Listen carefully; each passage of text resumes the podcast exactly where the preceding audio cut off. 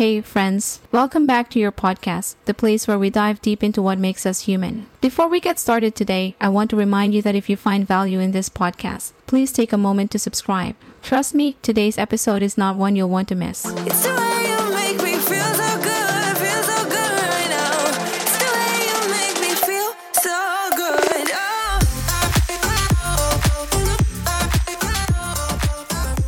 Picture this you're sitting in a meeting, and out of nowhere, your coworker erupts into anger over a simple misunderstanding. The room goes silent, and everyone is stunned. Why did this happen? How could a small disagreement lead to such a disproportionate reaction? The truth is, what you just witnessed was a lack of something vital in our personal and professional lives emotional intelligence. And guess what? Today, we're diving into the profound and fascinating world of emotional intelligence, its importance, and how understanding and harnessing it can utterly transform our relationships, careers, and lives. So grab your favorite beverage, get comfortable, and let's take this journey together. Welcome to Self Care and Hustle podcast, where your journey to becoming your best version begins. If you're ready to live your best life and find your inner peace, you've come to the right place, giving you insights on all life tips and purpose driven actions to move you from where you are now to where you want to go. You can do this. This is me, Neslie Foliente, your host. Are you ready? Now, let's dive in. So let's start with that coworker who lost their cool.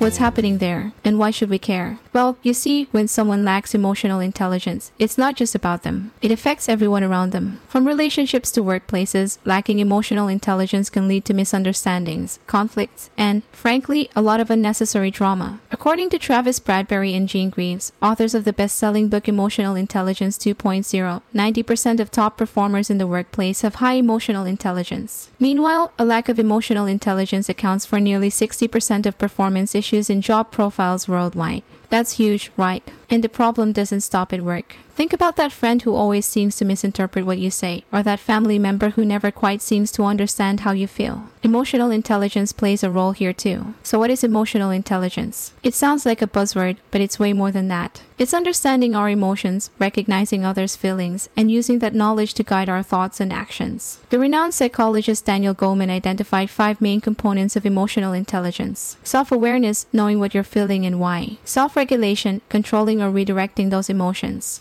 motivation, using your emotions to achieve goals, empathy, understanding others' emotions, social skills, building good relationships. You know when you walk into a room and you can feel the mood. That's emotional intelligence at play. Now that we know what emotional intelligence is, let's talk about why it's so critical. At work, it can mean the difference between landing that big promotion or being stuck in a dead end job.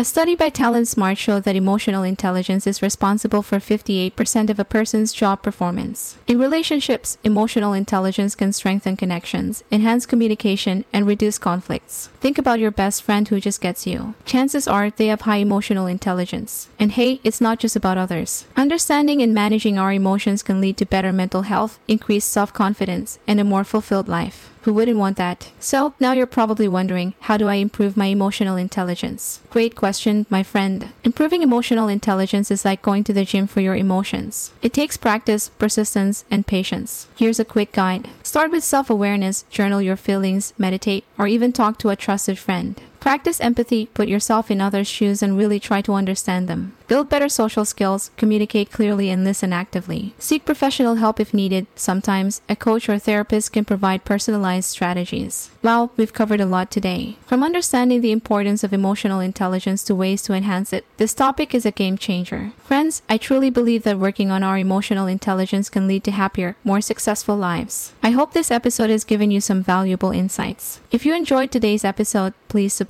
share it with your friends, and let's keep this conversation going. Remember, the journey to better emotional intelligence starts with you. So, why not start today? Until next time, take care and stay emotionally intelligent. I was worried you blow my reputation. But I figured it's not on me. Yeah, yeah, yeah. The way you're making me your hands on myself, I keep pulling the trigger. Right. This finger for people like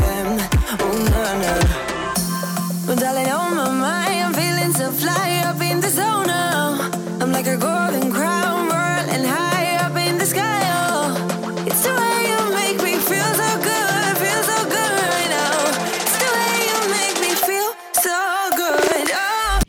Thanks for listening to this episode. I hope you enjoyed our deep dive into all the tips you can use to becoming your best self. To catch all the latest from me, follow me on Instagram and support me by considering buying me a coffee. Link is in the description. And make sure to chill out, listen to your favorite music, and drink your water. See you in my next episode.